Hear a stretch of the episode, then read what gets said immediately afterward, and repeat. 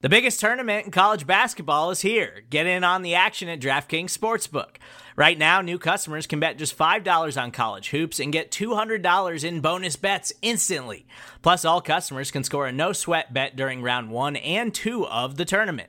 Download the DraftKings Sportsbook app and sign up with code SBNFL. New customers can bet $5 and get $200 in bonus bets instantly, win or lose. That's code SBNFL only at DraftKings Sportsbook. 21 and over in most eligible states, but age varies by jurisdiction. Eligibility and deposit restrictions apply. See DraftKings.com slash sportsbook for details and state-specific responsible gambling resources. Gambling problem? Call 1-800-GAMBLER in New York. Call 877-8-HOPE-NY or text HOPE-NY. Bonus issued as bonus bets. Opt-in required. One bonus bet issued based on amount of initial losing college basketball bet up to $10. Eligibility, wagering, and deposit restrictions apply. Terms at sportsbook.draftkings.com slash basketball terms. You're listening to I Hate the Fins. This is a very special episode. We are on the precipice of a very special week. Draft week 2020. Uh NFL draft going to be a little bit different this year just based on the fact we're all in quarantine. So it's not in Las Vegas. You had that big show that was supposed to go down. I mean, hopefully we see that. You have to figure they do that next year. I don't know. Uh, that Raider Stadium does look like the Death Star. It, I think it's everything we expected it to look like, so that's pretty cool. I still feel bad for Oakland with seeing the Raiders leave. All that said, uh, I think we're going to try to break this into two parts ish. We'll see how it goes tonight, just because these things can get a little long depending on how much thought you're putting into it. Uh, I'd like to think that we have a pretty good feel for what's going on, but I also look forward to making a bunch of shit up and offending fans of certain teams if they're listening. So we've got a big board. Uh, we'll just go ahead. We'll run it down. We'll tell you what we think. Uh, if we have, I mean, there are certain topics and themes we've discussed on this show as of late, so we'll probably apply that. Um, we're not trying to be trolls. It might come. I might make a pick or two where you're like, "What in the hell are you doing?"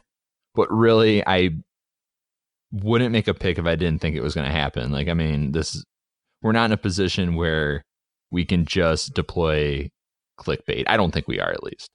So we can be truthful about it. We can get in there and um, get Zach out of here in time to go watch his uh, NFL Network uh, panelist draft, which we've yeah. talked about in previous years too. You do look forward that forward to that. It's one thing that I watch every year because um, I like the NFL folks for the most part, um, and they've actually split it out to where they have almost a person per team picking. So it's all sorts of different people this year from the network. Where in years past it's been eight to ten folks um, you know with with somebody moderating um, in the past before Mayock left you know Mayock would moderate um, and dj bucky and all them would make picks the biggest problem in the recent years has been like mjd ike taylor and um, who's the other ex player that was on there that was making picks but their picks were just like horrific like absolutely terrible um, MJD's picking like running backs like top five just because he can. Um, but the good news is he's only attached to the Jaguars picks, which nobody cares if they make them wrong anyway. So, yeah, they gave him two of them. I'm trying to think of former players. LT is on there all no, the time. It wasn't him. I forget who it was. Michael Robinson is making picks for Seattle. Oh, um, maybe it was um um Nate. Um, what's his last name? Burleson. Yes, maybe I think it was Nate. That was before they promoted him to the Good Morning Football, whatever that yeah, show called. Yeah, which which I I don't know if you've ever seen that, but that's a, a decent little show. I actually like that crew. No, when I still had an NFL Network, um, I've always liked Peter Schrager. I do think that he's kind of had to change it up and and become a little bit more hypey. Yeah, yeah. if you will, because there was a time where he was just dropping truth bombs in, in at a stage where he, it wasn't necessarily what people wanted to hear, but it's what he was hearing. So I like him.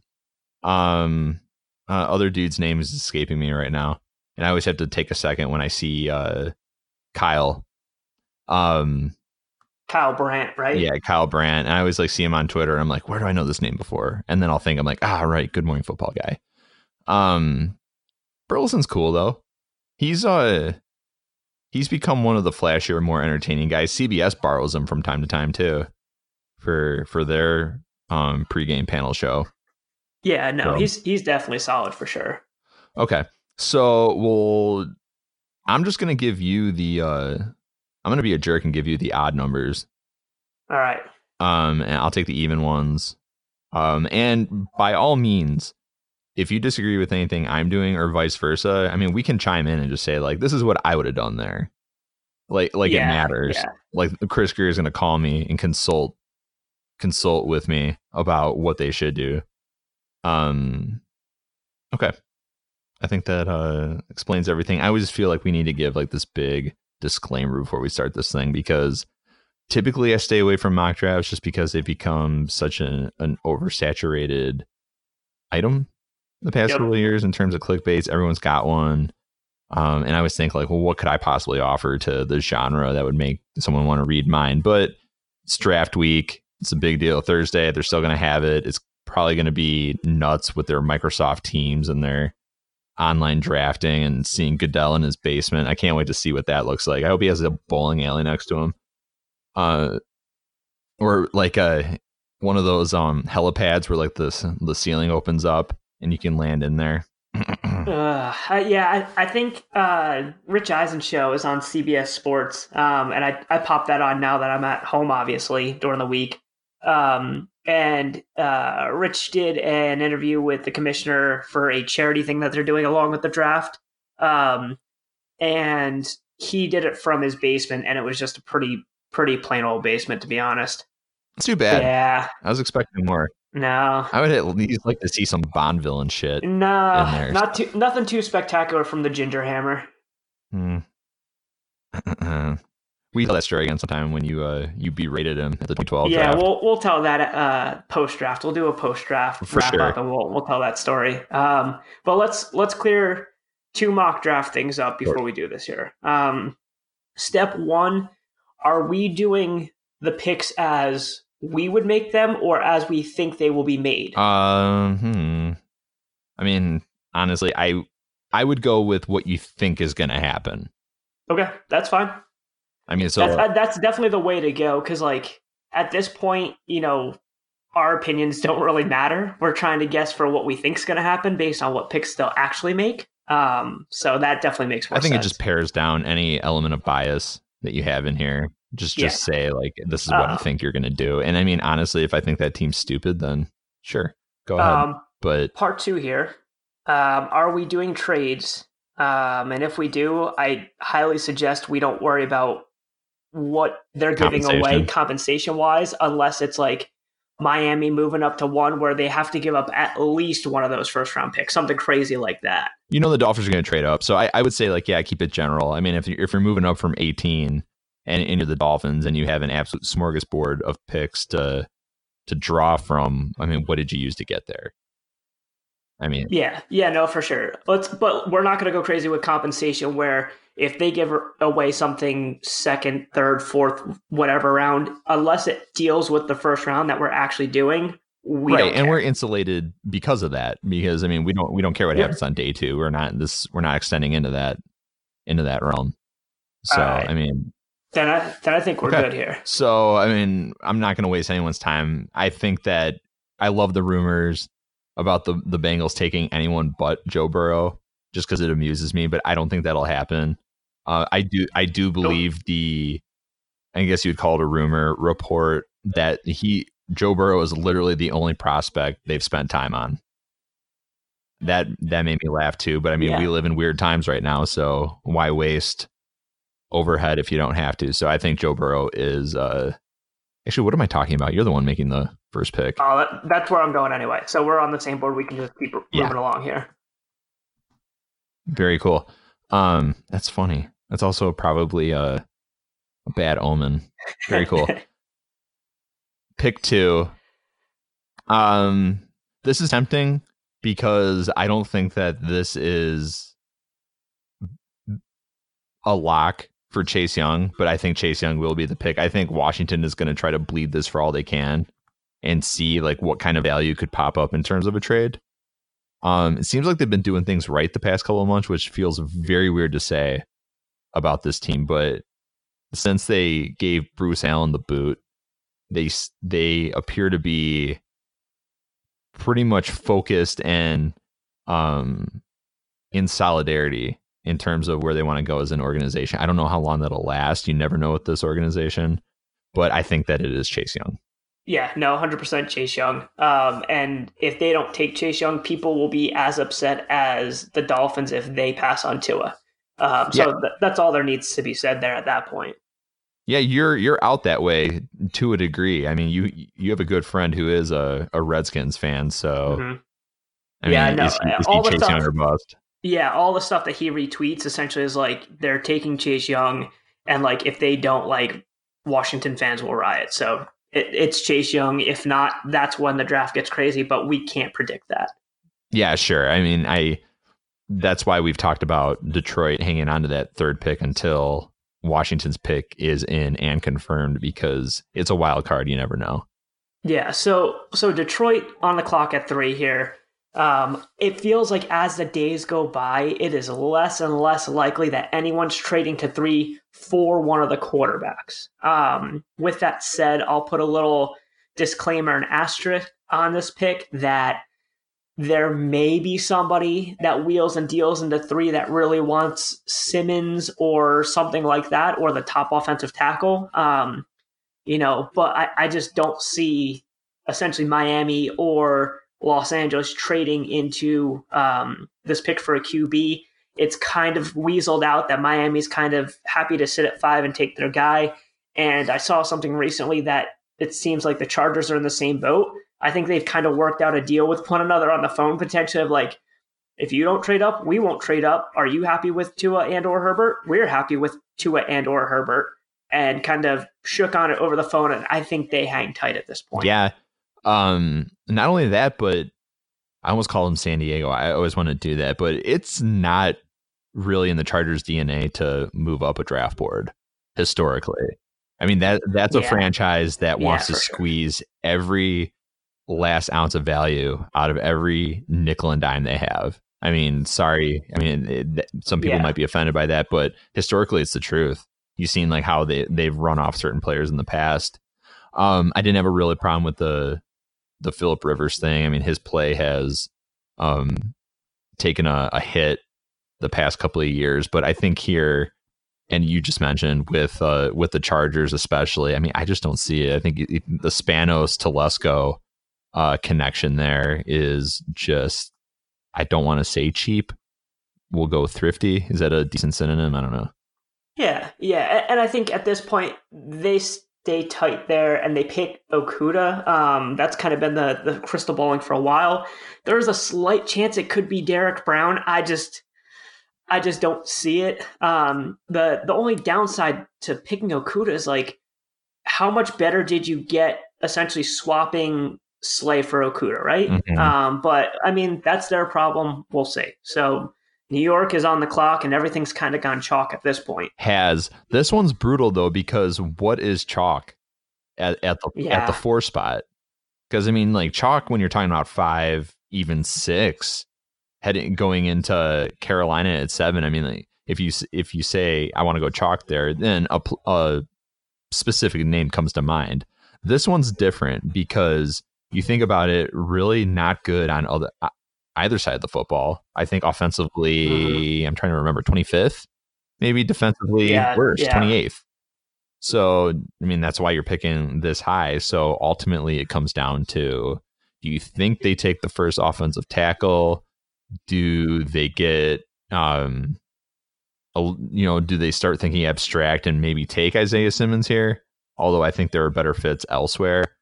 Ultimately, I think an offensive tackle, this is where the first one goes and mm-hmm. and I mean I've gone back and forth on this, but I do think it's Mekhi Becton.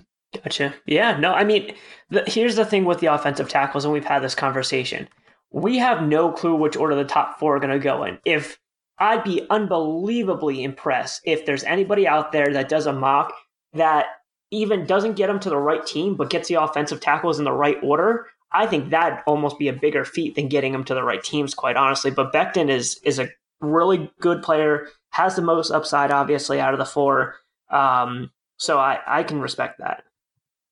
Well, and as you mentioned, uh, what what I think they do versus what I do, I would take Andrew Thomas there because mm-hmm. I I think subtly he's uh, probably the most bang for the buck at um at the the left tackle position in this draft. But I also think that Mekhi Becton does some things that immediately uh, improve New York, especially you think about how they want to get out in the run game as well. And you imagine him grading for uh, um, squad or what is it, Quadzilla or whatever they're calling Saquon Barkley right now. Yeah.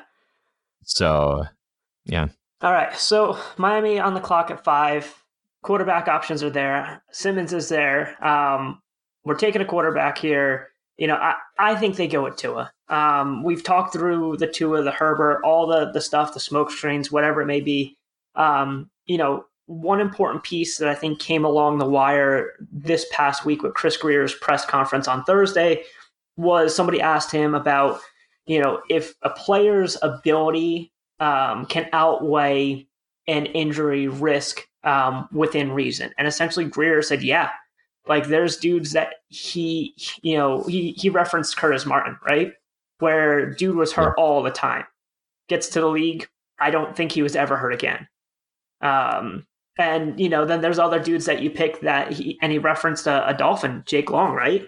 Jake Long, yeah, really healthy, big dude, you know, country strong from Michigan, comes to the league, gets the first couple years in, injury bug gets him, never healthy again. So he referenced that, and, and I think that was a, a big point of, you know, if the ability and the injury, you know, things kind of even out, or ability overtakes the injury concern, you know, make that move. And I think they've just been on Tua for too long, and Tua makes too much sense for what they want to do offensively. I think the whole not going with Tua thing that they've tried to push in terms of agenda is total bullshit. I just I, I don't buy it. I think that he's been their guy. They've I mentioned this, they've looked specifically at every quarterback not named Tua in the first round. When you think about it, like they gave Jordan Love a ton of attention. Uh, Justin Herbert continues to get a ton of attention. I'm sure they like him. They've been they've been in on him since uh, what 2018. Yeah, I, I want to say so, and Jordan Love as well. So at at this rate, I think that this has just been one big game. And I do think it's Tua. And I think you're right. And I think that people listening to this will appreciate that. Yeah, it, it'll keep me alive for another week. They won't come after me. No. Well, they'll come. I mean, we've got other picks to make, so we can still piss people off. Um, okay. So Chargers at six. Um, I wouldn't overthink this one. I do think that this is where Justin Herbert goes. Mm-hmm. I think that the only other position that would make a lot of sense here would be possibly offensive tackle. Mm-hmm. You think about what they added during the offseason. I mean, like they've got the makings of a strong lineup front, which it was looking good for a while there, then totally fell off a cliff. Uh, some bad luck in there. You think like they draft Forrest Lamp, that has just not worked out. Which, speaking of guys who you just can't predict injuries, we, none of us saw that coming. Yeah, so. yeah. So Herbert's an easy pick there. Um, but offensive tackle, they definitely could go that route. Um, there has been conversation for both Miami and uh, Los Angeles about potentially going that route and then coming back for the quarterback. Um, but I think they have their guys, and I think they make those picks back to back there. Um, Carolina. Um, Carolina is the interesting spot. Carolina, I think, is a massive trade out spot um, for teams that want an offensive tackle that are going to get an itchy trigger figure. You know, Cleveland, New York, um, hell, Tampa Bay and then you know the question of Miami there too. And so, God, I want to say Miami trades back up into this spot because I think they do trade up for an offensive tackle. Um, I mean, essentially, if if I'm Miami here and if I'm Carolina, Carolina, you got to figure out if they're punting to right. draft a quarterback next year, right?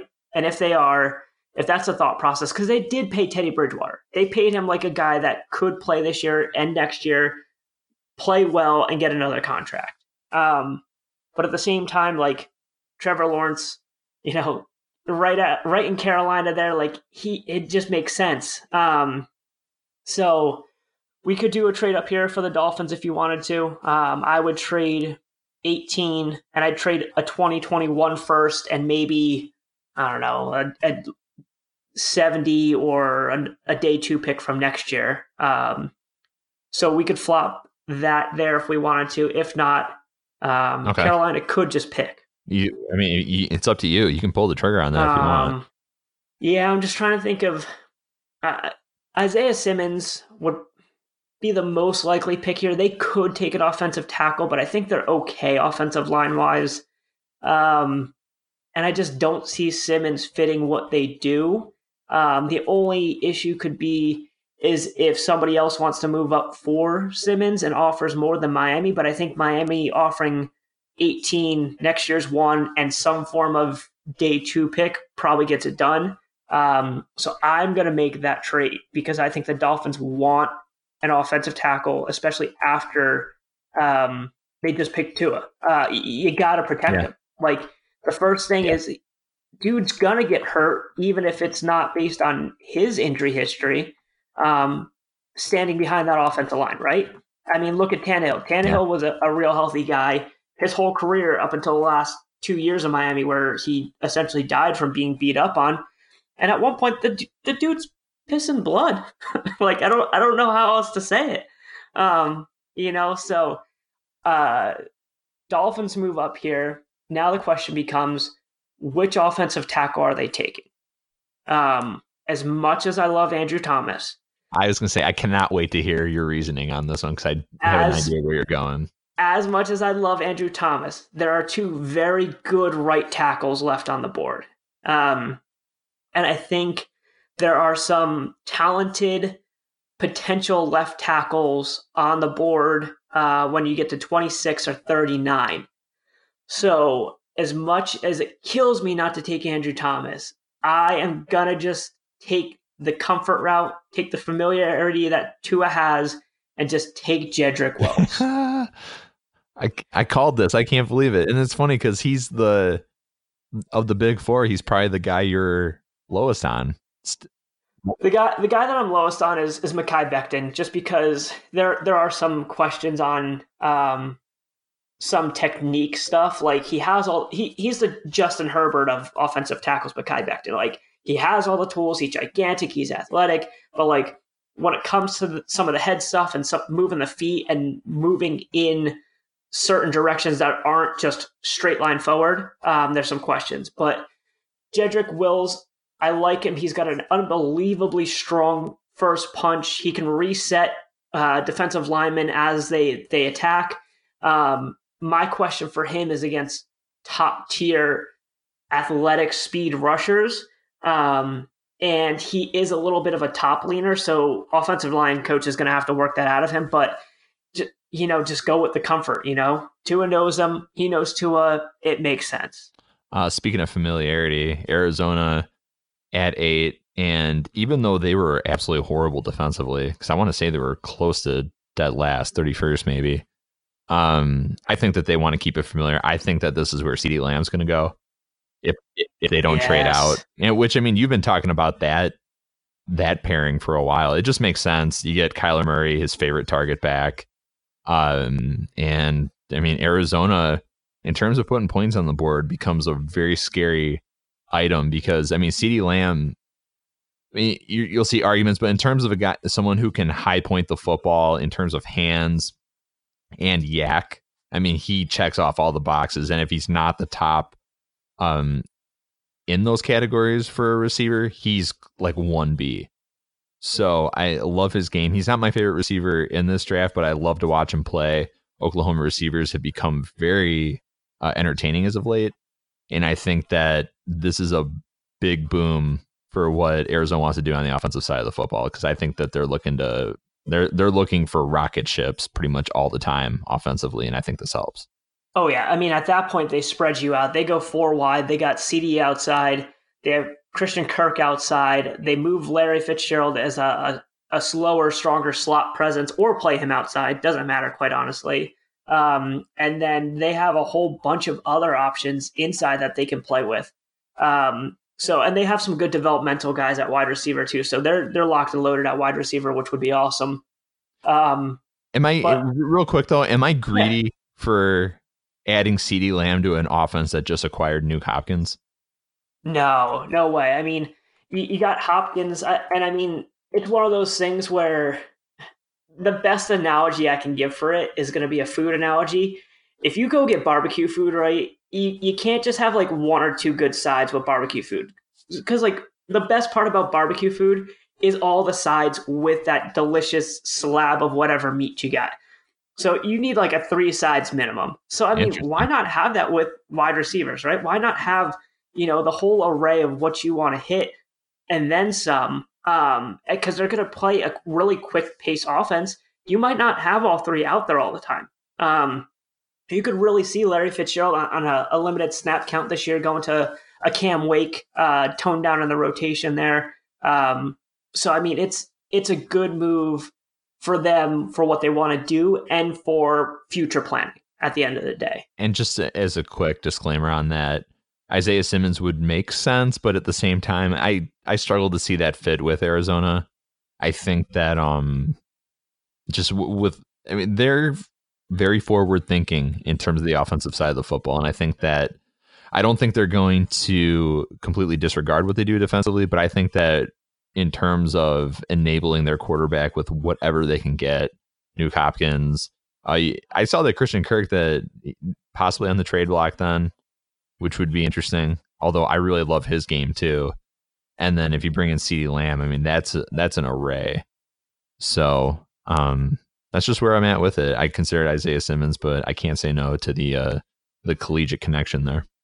Yeah, for sure, for sure. So I'm I'm gonna do uh, a quickie trade swap around here between Jacksonville and the Jets. I think the Jets are really, really have their sights locked on an offensive tackle. They need an offensive tackle to protect Sam Darnold, and I think they are going to see the board fall like this and get a little worried about Cleveland one spot ahead of them. Um, so you know, Jets and Jacksonville swap whatever the hell they decide to swap but uh, Jets move in there and, and they take Andrew Thomas. Um, Yeah. he he's a guy that that's plug and play. He's not the sexiest offensive lineman in this class, but he's the most surefire out of them all. Um, he's a guy that's you know a, a minus worst case scenario in all fields. Um, he's a plug and play dude that they need so bad to protect Sam Darnold because poor Sam Darnold is getting the the Tannehill treatment. He just hasn't had any protection. Yeah, that tends to happen when you play for Adam Gase. Um, interesting because I think one way or another, Andrew Thomas is playing in New Jersey next year. It just comes down to whether he goes at four. I think if because I do believe the Jets want him bad. That's just been my feeling for the past month. For some reason, it just Andrew Thomas to the Jets has sounded like something that will absolutely happen. For sure, for sure. So Cleveland at ten. Mm, this is interesting too because you think about what they've been through in terms of their offensive line. And the really weird thing is if you're I don't want to speak for Jacksonville, but I believe they're banking on a certain player being there and Cleveland not going for him. Um, I'm going to go ahead and honor that. I think that this is probably where uh, Tristan Wirfs ends up.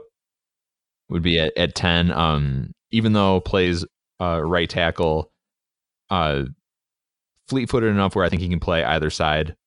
I think that, and he's got the athleticism and also, um, I think he's got the mind too, where I would throw, I would be okay throwing him on the left side and thinking like that's fine. I'm not usually into messing with tackles on either side like that because I think it's far more difficult than people realize. But I do think here that this is where Tristan Wirfs ends up.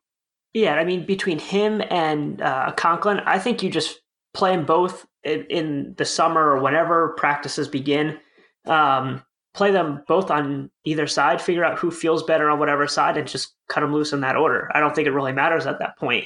Yeah, because I Um, mean Conklin has played both sides, so Yeah, I, I think Cleveland will really, really struggle with that pick though, because I think they could t- they could use a interior defensive presence, um, and they could use a safety presence, and they could take um, Simmons and play him as a safety. Um, and I don't think they'd have an issue with that. So I think there's a chance that they could go defense that way too. Um, but Wirfs makes a ton of sense at that point. I actually figured because I think that they want to get Baker Mayfield um, right in yep. term in terms of sliding off in his second year. But that said, um, I wasn't really thinking about Simmons, but I did heavily consider the interior defensive line because I think that there's a big time talent out there who's just fallen due to circumstance in terms of what teams are looking for. Yeah, for sure, for sure. So we get to Jacksonville here, um, and Jacksonville is actually in really great shape because I think they could go Simmons or Derrick Brown as well. Um, I think at the end of the day, as much as they love to have Simmons as a presence, um, Ronnie Harrison was fine for them at safety. Um, Simmons and Myles Jack kind of give you the same thing at linebacker, so I don't really think doubling down makes sense. Um, same reason I don't see Carolina really taking Simmons at seven if they they stood pat.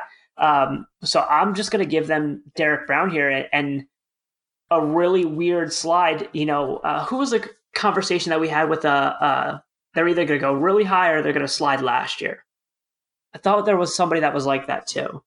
Um, I could think about it for a second. Yeah, I'm so focused on this draft, I'd have to sit and uh, come back to. Um, this is advertiser content brought to you by Frito Lay. Hello, I'm Chip Murphy, here to get you ready for the big tournament. Tonight we'll break down. We break down who will be cutting. Cut! What are you two doing? Sorry, Chip. Prez here got his feathers ruffled when I told him Ruffles has zero chance of winning the title. And I was letting Dip know that she is not taking into account Ruffles' iconic ridges. Guys, it's March. We have to start talking about the tournament. We are.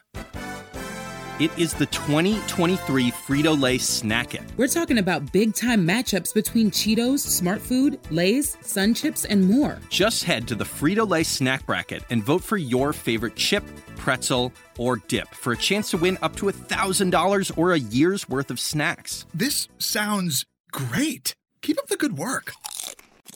Just go to fritolaysnacket.sbnation.com. No purchase necessary. Sweepstakes ends 4-3-2023. Void where prohibited. Here's worth of snacks awarded in the form of 52 coupons, each good for one bag of chips. See official rules at fritolaysnacket.sbnation.com. Hello, I'm Neil Patel, the editor-in-chief of The Verge and host of Decoder, a business podcast where I interview CEOs about big ideas, the problems that come from those ideas, and how they make decisions. It is also surprisingly about org charts. It comes up a lot. We're launching a new limited series that we're calling the Centennial Series, where I talk to CEOs of companies that are over 100 years old, like Xerox, Barnes & Noble, and more. There's no 100-year-old company that's without its struggles, and it's been fascinating to talk to these CEOs about which parts of these companies' history are important and which parts they can let go. A little spoiler for you, if a company is over 100 years old, there's a lot of drama to talk about. It's been a good time. You can listen to the Centennial series right in the Decoder feed. New episodes of Decoder are out on Tuesday, and the Centennial series is out on Thursdays. Check it out. We think you're really going to like it. You can get it wherever you get your podcasts. We'll we'll come back to it. Yeah, I'm doing a quickie a quickie Google search here. Um, but while I'm doing this, you can talk about the Raiders potentially a spot for Isaiah Simmons. Yeah, I think that this is where his slide ends. I think that he's got Raider written all over him. I think that that this comes down to it's probably going to come down to a receiver, but Isaiah Simmons is made in a lab. I, someone called him a unicorn. He is absolutely a unicorn. He's totally an Al Davis approved player, and I think that they're looking to make a big splash in what would have been their their hometown draft. So I think that Las Vegas introduces themselves to the community with Isaiah Simmons. And do they, when they make the pick and turn in the card, what position do they put on the card? Uh, they'll probably. So, I mean, it's going to come down to linebacker or safety, right? I I don't know. Probably. It, it, it doesn't matter. I was just curious. Yeah, I don't know. They'll probably probably just say unicorn, Swiss Army knife, something, whatever. But he's uh he's everything that the Raiders pride themselves on in terms of the athletic talents they find. I mean, he checks all the Yeah. boxes there. So it makes sense. Otherwise, I think that you'd be looking for a speedster receiver here. But this is also a deep receiver draft, and they have another first round pick. So that makes too much sense. Yeah, and I, think between um, that pick and the Derrick Brown pick at Jacksonville, I think those picks could happen naturally there. They could move up, whatever. I think those are kind of the natural landing spots for those two players, um, regardless of where we had them going. Um, back to that 2019 slide player, I think it was Devin White because if he didn't go to Tampa Bay, it was like, when was he going to go? Um, you know, at that point, the Steelers probably still trade up to 10 and take him. Um, but it, it looked pretty barren. Maybe Cincinnati at 11 at that point, maybe Green Bay at 12. Um, but I think that was the player I was thinking of from last year. Yeah. That was in in some ways a bizarro draft last year just because you Mhm. think like nobody thought that Clelin Ferrell was going to go fourth overall. You know, we all thought that that Josh Allen was going to fall no further than four overall because I mean he just seemed like someone who would have Raiders written all over him, like we just said about Isaiah Yep. Simmons. But things happen, and I mean Clelin Ferrell, in terms of all the measurables, he would just like almost like a seven foot wingspan as a Yeah, as a six yeah, he four was long. pass rusher. Which I mean, like you touted that early on last year. You said like his length was going to make him far more coveted than people realized. I don't know if you, if you Yeah, I mean, fourth overall coveted, but I mean you hit that one right on the head.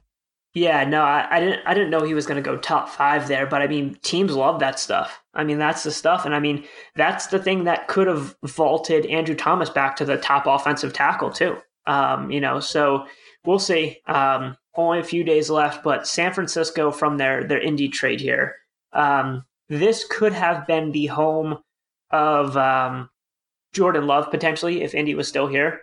Yeah, That's not the case now. Um, you know, there's still people claiming that, you know, you could have four quarterbacks go top 10, top 15. I don't think it happens, quite honestly. I think Love goes more naturally where he should towards the end of the first.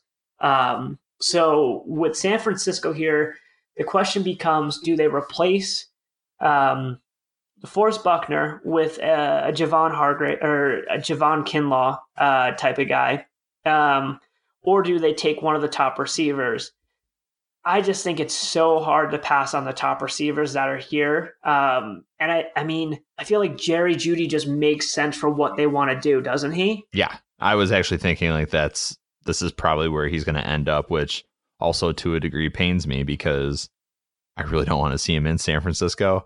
But you just think about um because they were eighth on offense. I mean, they were in the top ten. I don't think a lot of people realize that because they didn't have a lot to offer on the uh in terms of uh, the offensive perimeter. You know, they trade for Emmanuel Sanders. He's gone now. Uh, they have some nice Mm-hmm. smaller um smaller options but you think like if i mean if you're if you're in there and you have jimmy garoppolo like you need you need an x you need someone who's going to be able to slash up the field and jerry jeudy did a ton of that at bama Yeah, for sure. So Tampa Bay at 14. i think that this is a team that would absolutely love an offensive tackle especially considering who they just uh, acquired Mhm. so I mean, like they they could be an option for a team to deal back in for one of the last of the three wide receivers too, right in front of Denver. Um, that that's always a possibility as well too. Um, if they're looking to deal out and potentially grab an offensive lineman towards the end of the first, because I mean, like there's there's been some talk of them looking at Kinlaw, right? yeah yeah yeah Um, But like, like, like you were saying, like, does that make you really any better win now mode? Um, they still have Vita Vea. They brought back Suh for a year. Um, so does does Kinlaw really put you in win now mode? I, the only reason I see them taking him here, if they decide to, is because they see his upside as like people are going to look back and he- should have been a top, you know, five pick. Um, that's the only way I see them taking Kinlaw here. Yeah, but I do think that they they do take Kinlaw here. You think about what they've given up Yeah. on the interior in recent years. It used to be a a strength. That's what this franchise has built its best teams on. Uh, or just uh, ultra penetrating uh, talent in the middle. So I think that with uh, a guy like Javon Kinlaw, who someone with his size and strength, and you can sort of rebuild what you're looking for in terms of the interior defensive line. So I like it. Um, kind of a a strange projection for him because he could go higher than this. It just mm-hmm. based on how that that board falls, but I like him. I do think that Tampa is going to be a team looking to acquire a, an offensive tackle. So I don't. I think the the fourth the fourth name in that that group falls no further than this pick. Oh, for sure, for sure. Um, we'll actually keep this really quick here with Denver. Uh, Ruggs is still on the board. They've he's been linked to them forever. Um, I think there's a chance that they get Ruggs, but may move up to get him. Um, but it's Ruggs. They add speed. Goes with Courtland, Courtland Sutton. Uh, adds another weapon for Drew Lock to start building his career around. Yeah, yeah.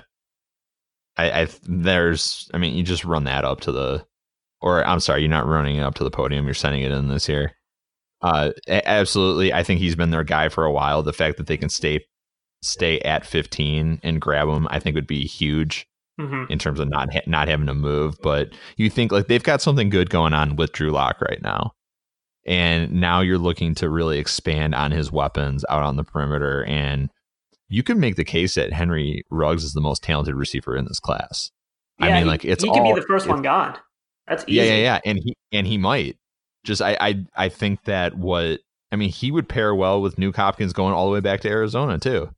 So mm-hmm. I mean I think that Christian Kirk gives gives you a bit of a taste in terms of um that smaller yet uh a smaller receiver who can body guys mm-hmm. in um out on out on the edge. I think that um, Henry Ruggs can do that too. That dude can high high point the ball. He's a strong route runner. He's great after the catch. I mean, like he's not just like your garden variety vertical 2 mm-hmm. So sure. I mean, all that. I mean, that, that's a lot of words to say that I think that this is a no brainer. I think this, this is Denver's guy. I think they get him at where they originally sat, which is fortunate. All right, so Atlanta, always a weird pick. Always yeah. I think that this is probably the team uh thirstiest for Javon Kinlaw.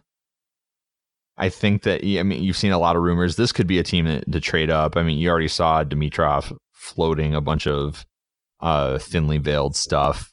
Uh, they need a mm-hmm. corner too, though. They just lost Desmond Trufant. Um, things are weird for them out on the edge. I'm going to give them your favorite player in C.J. Henderson. I think he, I think he goes here. It's a good pick. It's a good pick. And I was just going to say, I didn't want to interrupt your flow because you mentioned trade up. I think they could trade up for CJ Henderson. I think there is some truth to the CJ Henderson is potentially higher on some people's boards than Okudah. Um, and that could be because of pure man coverage preferences. Um, and at the same time, it, it's one of those things where if he's your guy, like don't sit there and wait. Cause I mean, doesn't look like anybody else could take him, but you never know. I mean, what if what if the offensive tackles fly off the board and you know New York says, "Hey, like we want to protect Sam. We think we have sufficient enough um, weapons where we're not taking a, a, wide receiver at eleven. There's really good wide receiver depth in this draft. We'll we'll pick up two or three along the way. We're going to take the best corner we can get at this point. So Henderson makes a lot of sense here. Yeah. Um, that's going to be interesting to. I don't think there's any way in hell that he goes before Okudah, but I I'm fascinated by the fact that some teams have come out and said like, ah, no, we're we like that that Gator corner over what has really become cornerback university as far as I'm concerned with Ohio State. So I mean, Jeff Okudah, I mean, it's hard to deny his his twitchiness, uh, his ability to read uh, he just does everything really well. And the thing is, like, he's still, I don't think he's a finished product, which is the scary thing. I think like his ceiling is way high.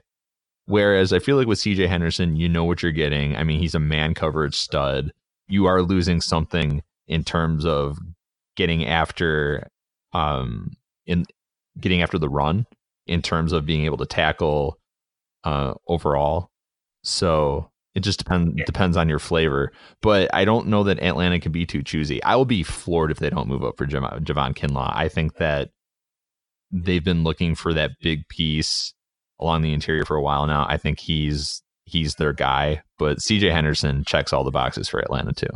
For sure, that's a great pick. Um, Dallas at 17, I think they are probably pretty bummed uh, that CJ Henderson ended up one pick away. Um, yeah. They have they have a lot of good number two and or nickel guys at cornerback, but they need a true number one now that um, Byron Jones is in Miami. Um, so Dallas is a little upset here. I actually started to make my pick here, and then I, I changed my mind. Um, the popular pick here is K'Lavon Chaisson, right? Um, Marcus Lawrence is really good. You need a two punch at edge now. They did sign Aldon Smith, which good for him that he's back on a, a team. We'll see how that goes. Uh, but that doesn't stop you from taking an edge player.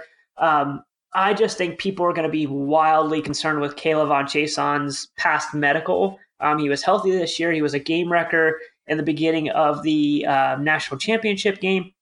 But honestly, I think they're going to make a an investment here that is all about their identity and who they are on offense.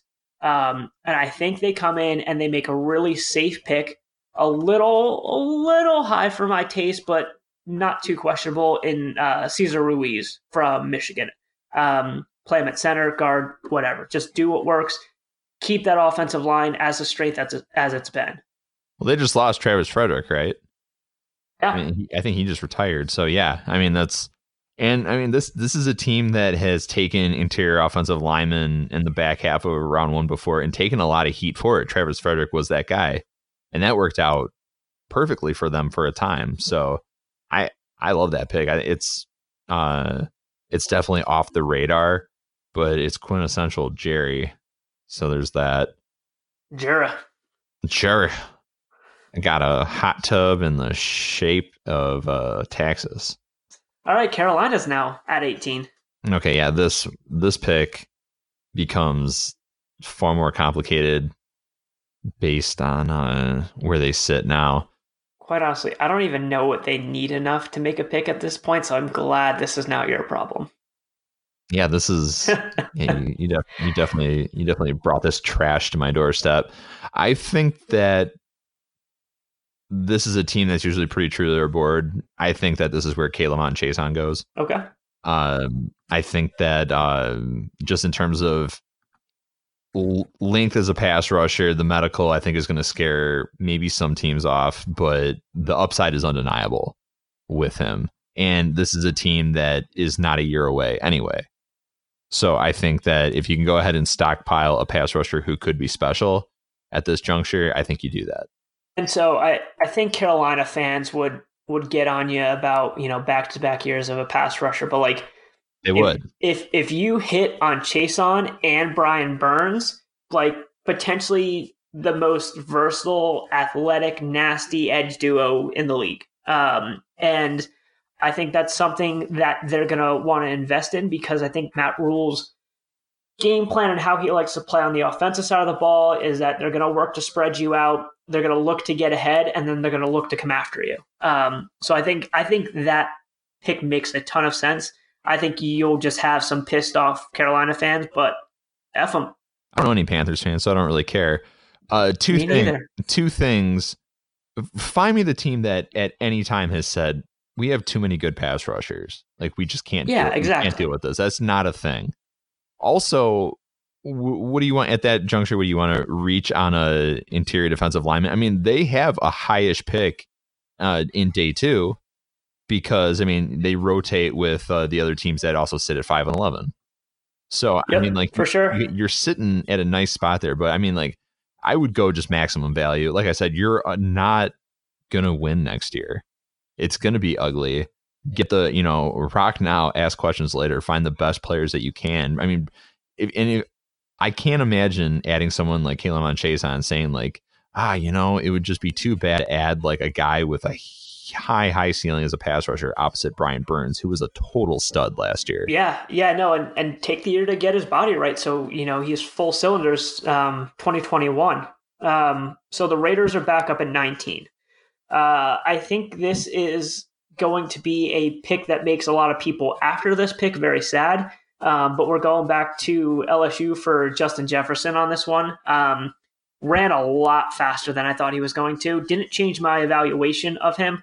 Um, I think he's still a very good slot presence that you can play um, outside in on uh, things that you may want to do from a, a, shorter. You know, one of the things that all the SEC teams love to run, um, and we talked about it when we talked Tua, is that slant go kind of combo that people run, and you can run him on either part of that. You can run him on the outside in slant. You can run him from the the slot go. Um, so whichever way you want to go, I think he just provides a reliable wide receiver piece that Las Vegas really, really needs. Yeah, he was money the last half of last. I mean, like he was great all season, but he was just such a reliable weapon for Joe Burrow late in that season. And you you brought it up, just bodied every defensive back in his way. I mean, it was just an absolute bull at times. Kind of reminded me of Jarvis Landry, honestly. Yeah. Like he's a bigger Jarvis, a faster Jarvis, obviously, but really talented guy. Um, I think that playing behind or the fake the fact that Chase wasn't draft eligible, I think should have given Jefferson a little bit more attention because he was just an absolute he was clutch. I don't know how else I would yeah. describe it. Like he was just awesome, and I think that he did himself a huge favor. And then he really capitalized on it because, as you mentioned, he killed the combine for based on where expectations were. He was awesome. Oh, for sure, for sure. He was he was a really good, solid presence, and that's what Las Vegas needs. So, yeah, especially because I mean their quarterback position's a little bit in flux right now. You think in terms of where they want to go with that moving forward. So all that's to say, this is going to be an interesting pick. I'm tremendously excited to see what Jacksonville would do at this spot. I hate the fact that I feel like I'm making the the really difficult picks here. it, in this spot. And, and I mean, while you're looking, you know, some things that could happen for Jacksonville here is they could very well trade up. They've got plenty of picks on this draft too that they could make a move up for a guy that they want um, instead of sitting tight at 20. The other option is is if the board felt like felt like this, you know, wide receivers are gone. You know, you don't you don't love any other corners or anything here. Um, they could boogie out of this spot too. Um, I think there's some other teams that would be willing to trade up in front of Philadelphia potentially for one of the linebackers. Um, you know, there's there's definitely some options on the table here, which could be good for Jacksonville. Yeah, and it's just it seems it, when you're talking about the cornerback position in Jacksonville, it seems criminal that we're we're talking about an empty cupboard as opposed yeah. to I mean just where they were one year ago. You know, when essentially, I mean, yeah, at that point, Jalen Ramsey is already a malcontent, but then AJ Bouye on the other side. And I mean, like that was AJ Bouye at a couple years ago was the number one graded corner. Yeah, it wasn't Jalen Ramsey, it was AJ. And then of course you think about like the AFC Championship game, he's the one that New England ultimately went after. Um, all right. I'm gonna go ahead. I'm gonna get a little creative with this one, and I think that they're gonna they're gonna take a chance, and I think they're gonna go with Kristian Fulton at this spot. It's not Good. not again not what I would do, but I think that Jacksonville's also a team like you mentioned, really trying to strengthen what they've got going on the defensive perimeter. It that cupboard's bare right now. I think Fulton is a guy where some of his tape you love what he's able to do, and there are times where you see you see tape and you're like, man, what the hell are you doing? So yeah. I mean, it, it's a project, but I think it's something that could ultimately work out for Jacksonville in the long term. So I think that's where they go with this pick. Yeah, and so like I think Kristian Fulton is similar to C.J. Henderson with less athletic pizzazz um, and less overall man-to-man cover um, talent. I think you know if if we're gonna give C.J. Henderson a man-to-man cover grade, you know I think Kristian Fulton's like B plus, maybe A minus. Um, you know, he did run in the four fours at the combine, which was good. Um, he's definitely a little scrappier than Henderson has shown to be. Um, so I think that's I think that's a good pick for Jacksonville, and I think if you take a corner at 20 in a draft and he ends up being your number one, that's awesome. If he becomes your number two, I think that's fine. Um, so I, I think that's a solid pick for them for sure. Well, the sad thing here is this pick is from the Rams. So yeah. this is ultimately what, what they traded Ramsey for. So are you getting comparable value? Not really. But yeah. I mean, like there's there's a decent there's a decent ceiling with Fulton. Like I said, there are times, especially earlier in the season, he was looked at as corner, uh, like a I wouldn't say that he was on Okudah's level, but he was looked at as easily the number two guy in this class before sure. CJ Henderson. And CJ Henderson didn't even, didn't even really have a great season and managed to still leapfrog him just because Fulton really struggled at times this year and wasn't really the the focal point in that for that defense because Derek Stingley was so damn good. Yep. Yeah, no, for sure. I, I think that those are all spot on points there. 21, I, I mean, supposedly Philadelphia wants a receiver here, and supposedly it, it, the dream is Justin Jefferson. I just don't understand what the deal is with their receiver situation. They they have Alshon, who's you know a little long in the tooth there. I get that. Um, contract's going to be tough to get rid of him, so you're probably stuck with him. Um, they do have uh, DeSean Jackson, who's again a little bit older as well, but I mean he's still got the athleticism behind him. And like people forget that they did draft JJ Arcega Whiteside last year, and like JJ was awesome. Like JJ could easily be a replacement for um, uh, Alshon. They're they're very similar yeah. in what they do, bodying dudes up and, and high pointing the ball. Um, so I just don't feel it. But I mean, I think Philadelphia needs to get fast across the board. Um, there's they they had a little bit of a, a drag and a lag last year. Um, so I, am taking Patrick Queen. We're a lot of LSU. I think we have four LSU picks in a row at this point. Um, they had quality on defense, and and now it's starting to show. Patrick Queen's a sideline to sideline linebacker. Um, he's good in coverage, not outstanding by any means, um, but he's not going to let you down. So you can play him all three downs. And I think he, they just need they need a presence on that defense. They have guys all over, but like they don't have a core presence. Agree. Uh, I saw somebody else mock Queen to uh, Philadelphia a couple of weeks ago, and Philadelphia didn't like it. So that's probably what's going to happen. So yeah, they can get over it. Yeah, that's cool. Let's go ahead and cut it for now, and then we'll we'll do a part two, and we'll finish up the last. How many do we have? Ten picks left, something like that.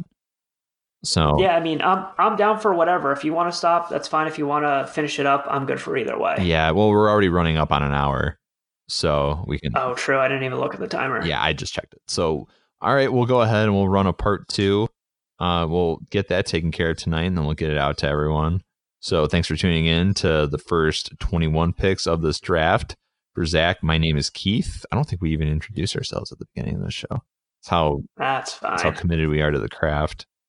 so to everyone, we'll talk to you fairly soon. Take care. Most of the time, we talk about tech in terms of a handful of gigantic companies like Google, Meta, and Apple. But some of the most interesting stuff we find online is the product of a single person. When you're working on your own, I think there's this beauty of being able to come up with an idea and then implement it then in that moment. You don't have to have permission from someone else, there's no red tape. In the Vergecast series Solo Acts, we'll get to know these people, the tech they use to get stuff done, and the obstacles they face trying to compete with the giants. Some people that I talk to and my friends are like, you know, your competitors are Zuckerberg and Musk. Like, aren't you kind of like afraid of that? Every Monday, our friend Ashley Esqueda will be curating and hosting these interviews and sharing with us what she's learned. I can't believe the McRib locator was originally a tornado locator. Right. Pretty wild. Listen to our Solo Acts miniseries now in the Vergecast feed, anywhere you find podcasts. We all need the right tools for success. A painter needs their perfect brushes, and a climber needs to be able to rely on their harness. And for your work, you need to stay connected. With Slack, teams can help you work better. Slack is a productivity platform that connects all your team members together instantly. It's built to help your team with a host of features like huddles for quick check ins and clips for recording and sharing video. Slack also makes it easy to search and find the right information you need. You can even integrate the apps you use in your normal workflow, like your calendar or product management tools, so you stay focused on the work that matters and get more done. Learn more at slack.com slash productivity.